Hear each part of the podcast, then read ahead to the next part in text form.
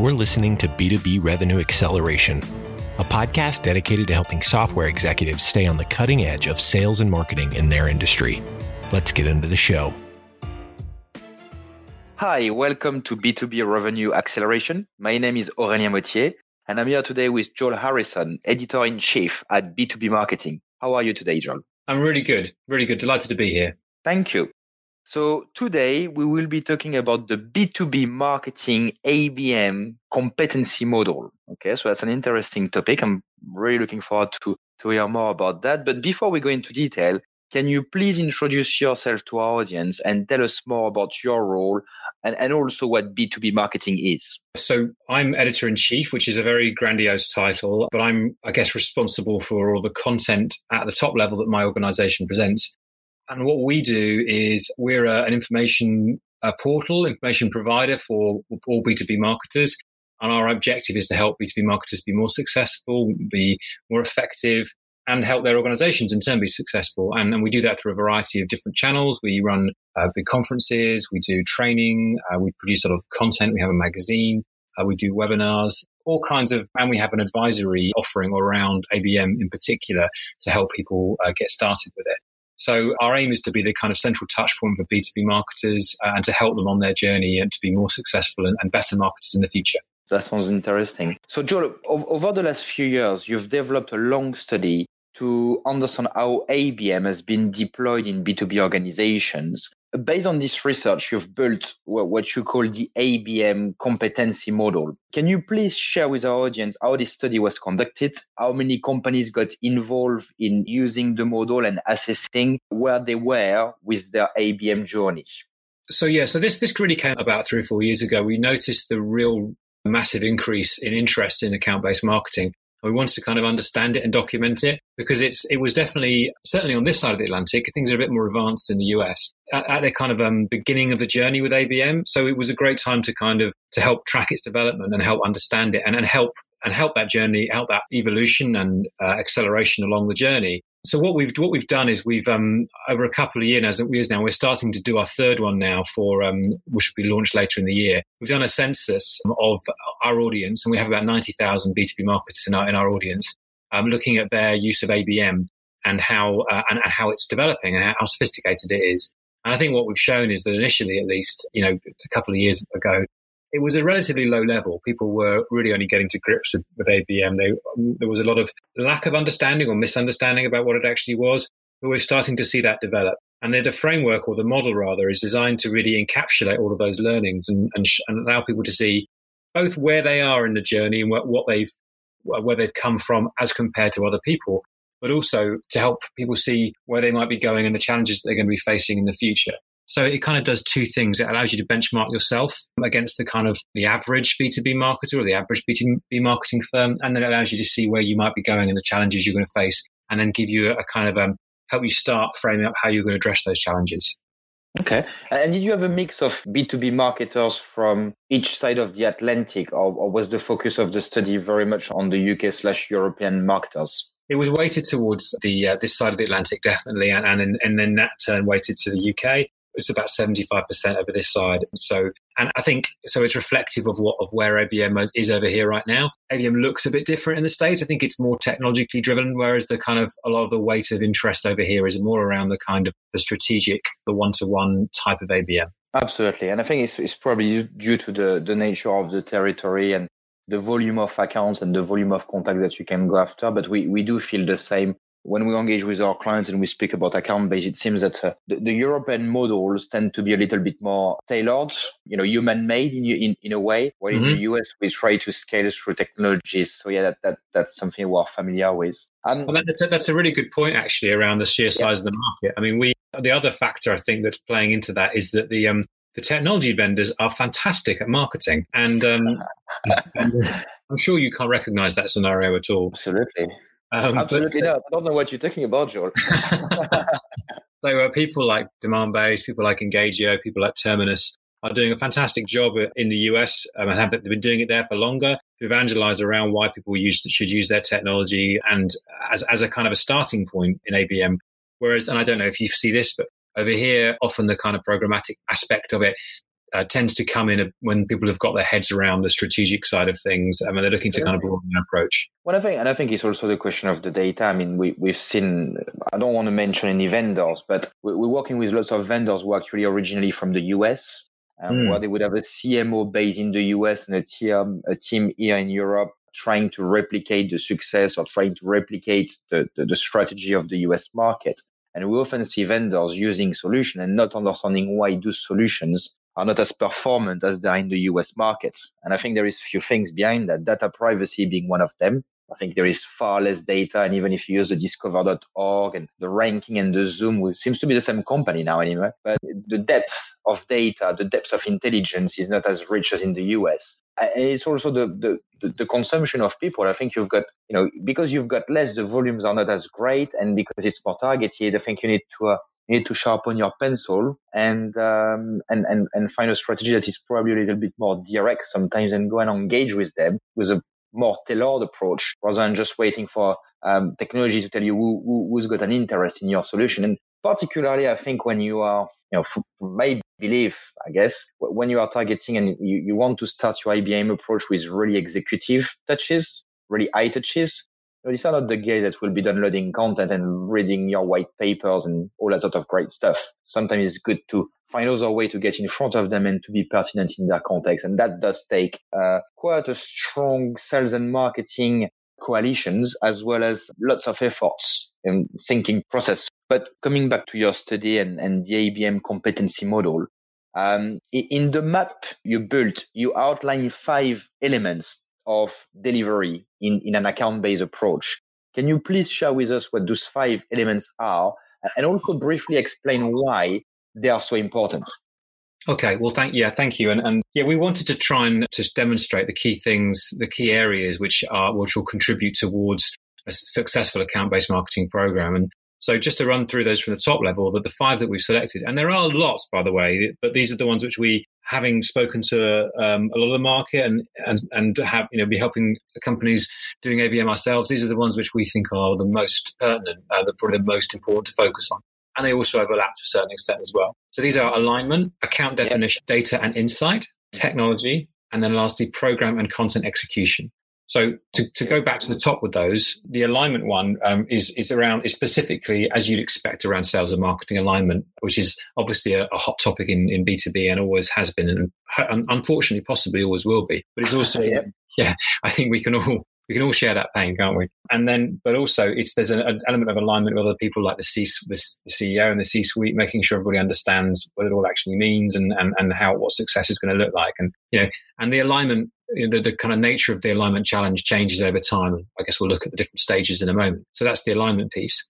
And then the, the next one is account definition. And this is the this is actually understanding what an ideal account would look like um, and looking at the size and type and type and number of different accounts you're going to work on work on targeting. So I guess this probably pertains to strategy to a certain extent as well. You know, are you going to be strategic one to one? Are you going to, going to be light is one to few? Or are you going to be mm-hmm. programmatic one to many? So, so again, this can change and this, this probably will change as you go, as you become more, more, more, more competent and more comfortable with this. The third one is data and insight. Um, and again, this is around the, the pooling of information which both the sales and marketing teams have and continue to accrue, and how to and, and kind of creating means of which to keep deep, diving deeper into those insights, mapping them, understanding where the gaps are, cleaning them up, sharing them, making them available. You know, creating this kind of virtuous circle of of, um, of feedback and content of feedback and, and, and insight to, to allow you the program to get more and more sophisticated. Mm-hmm. The fourth one is technology. And we all know about marketing technology. We mentioned it just now. That yep. plays a important role. If you're starting out with ABM at a strategic level, you probably don't need any specific marketing technology or a specific ABM technology. You probably can just be using what you might be using for demand generation, CRM, CRM and marketing automation and possibly social tools. But as you become more sophisticated, you'll start, and particularly if you start doing, going down the programmatic route, you'll, you'll probably start to rely more and more on technology. And then the last piece is the program, is the program and content execution. So this is around all the activities, all the content that you're producing, the white papers, the microsites, the direct mail, the uh, all of those things which actually are going out to the audience, performing the the outreach and the and the the actual kind of engagement marketing which people you know um, uh, will respond to and which will drive interest, and all the sales and sales support activities as well. So So those are those are our, which we think are the five elements. Ray, what do you think about those? Are there any that you think I've missed, or any or any any comments about how we structure this? I mean, no, I think I think I think it's a it's a nice it's, it's a it's a good way to describe the journey. It's it's it's, it's you know these are the five key elements. I think my question is more around, and it's a bit of a leading question because I may have an idea about what the answer is from my perspective, but um, which one of those five elements do you believe is the most challenging for the average B2B marketer? Well, I think they get they become more challenging at different times. You know, and I don't think so. I'm gonna if you had to talk about it all across the journey, I'm probably going to say data and insight because this has always been a challenge for B2B marketers. B2B marketing has never been as data or insight savvy as it should be. But, you know, you can't get, but then the technology piece becomes more challenging as you go on. The program and content execution part is probably what marketers have already been doing. They're just hopefully doing it better. And the top two, well, the alignment piece and the definition piece are the kind of foundations. If you haven't got that, you're never going to get anywhere, or at least yeah. you get very far. So, yeah. what do you think most challenging? I think the alignment is different. We we feel we feel that our clients, partners, and prospects, people we're speaking to in the market in general, have a little bit of an issue with the alignment. And I think it's it's it's about sometimes it's the alignment not just with the sales team, it's the alignment with your board, it's the alignment with your management. How do you get people to you know to understand in a in a business that you've got to change the way you you measure yourself as a CMO or as a B, as a B2B marketer in general? Okay, if we do an account based approach, well, let's not talk about marketing qualified leads. Let's not talk about meetings. Let's not talk about the way we used to evaluate ourselves or evaluate marketing, but let's try to find new KPIs. And I think we, we've seen a few B2B marketers finding it difficult to change the mentality in terms of how they will measure and how the success will be measured. And then it's about getting the, you know, you can get the buy-in. I think sales team get it. I think channel team would get it as well, depending on the, the model you've got. But it's about getting that glue between what we want to do from a theoretical perspective and then keeping the consistency going. So I think people would be telling us that, or B2B marketers will be telling us that they don't really have an issue in rallying their sales, sales team around them, and even sometimes their management around them for a period of three to six months. But if there is no real achievement done within three to six months, which is tough because we're talking about business closed here, right? Uh, I would say that our average clients will have an average deal value. If I was to take all our clients, I think my gut feel would be to say around 90 to 120k dollars. You don't close that sort of deals in a couple of weeks. You know, it takes you times to go and create the demand. And the more disruptive you are as a solution or as a product, uh, the more difficult it is to close the deal. So it, it's about having enough time to prove themselves and to prove the, the viability, the pertinence of the ABM, as well as kind of sometimes changing the way marketing is measured.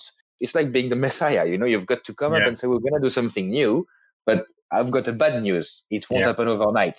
Yes, that's the tough one, I think. No, I absolutely agree, and I think it, it's always. I mean, this it's a perennial issue. You know, marketing's alignment with the rest of the business, particularly sales. You know, this um, it's almost it's almost a cliche, and we continue to hope that it will get better.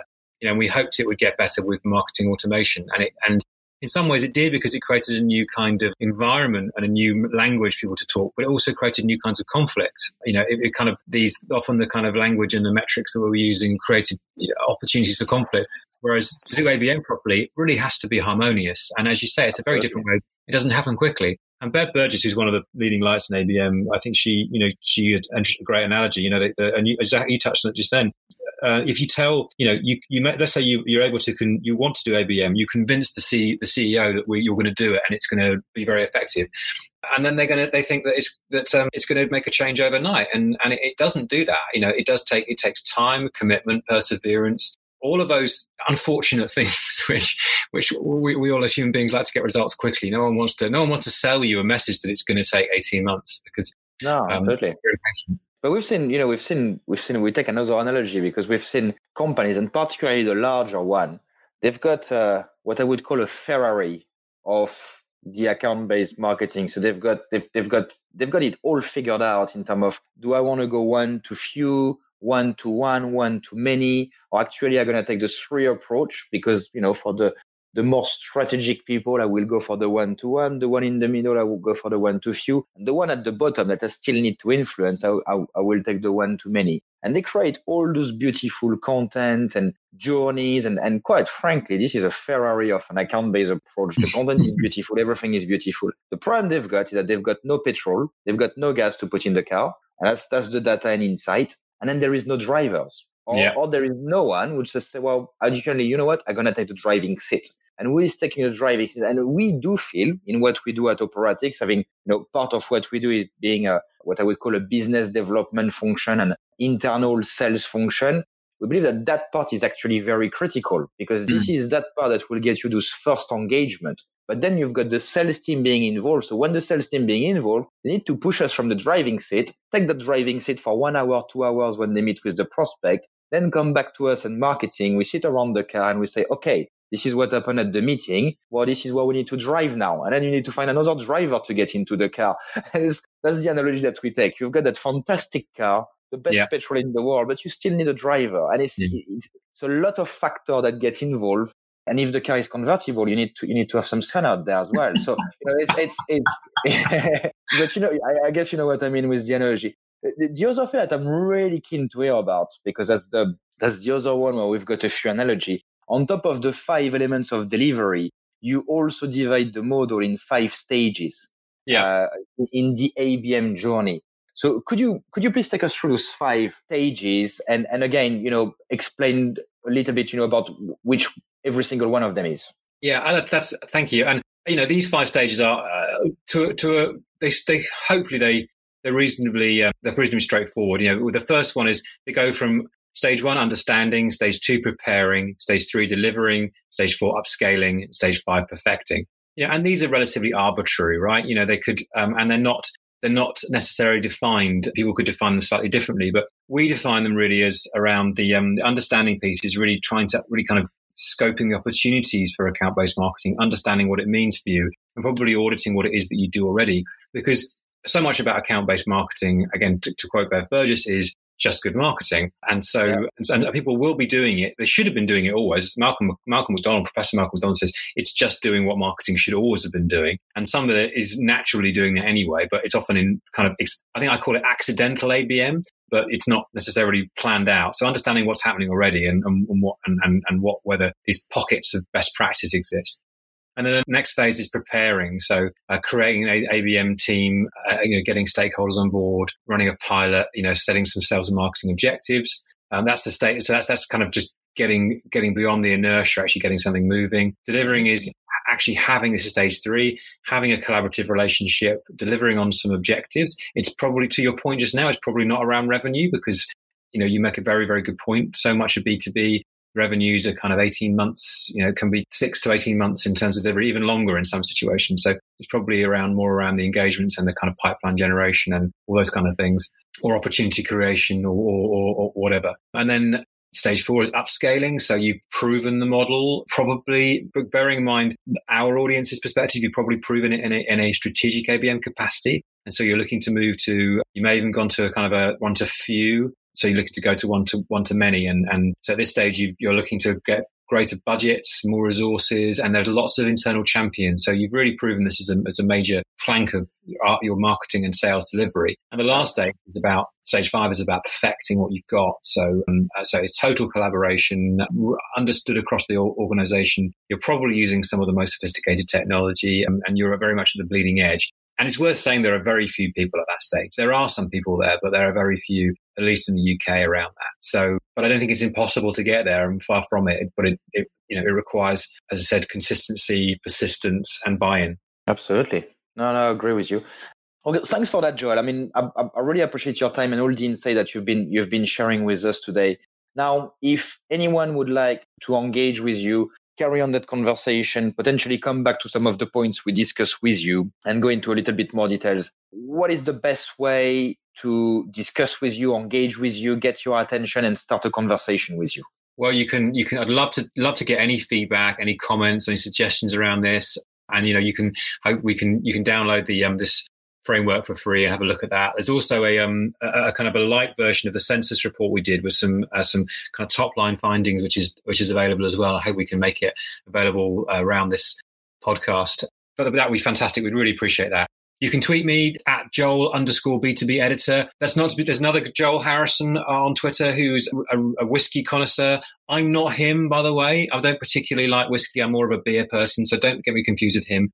I'm the uh, Joel underscore editor. I got sent, I got sent some whiskey for him, by the way, once, which is quite nice. I gave it to a member of the team. I never, it took me ages to work out why I got it. Um, That's fantastic. And uh, yeah, yeah, it would be better if it was beer. And, or you can get me on LinkedIn. Uh, you can find me quite easily there or email me joel.harrison uh, at b2bmarketing.net. Joel.harrison at b2bmarketing.net.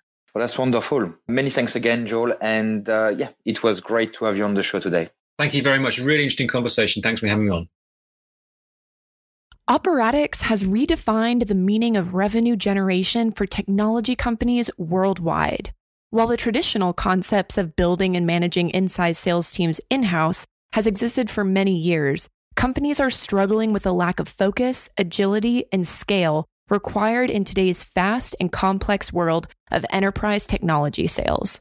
See how Operatix can help your company accelerate pipeline at operatix.net. You've been listening to B2B Revenue Acceleration. To ensure that you never miss an episode, subscribe to the show in your favorite podcast player. Thank you so much for listening. Until next time.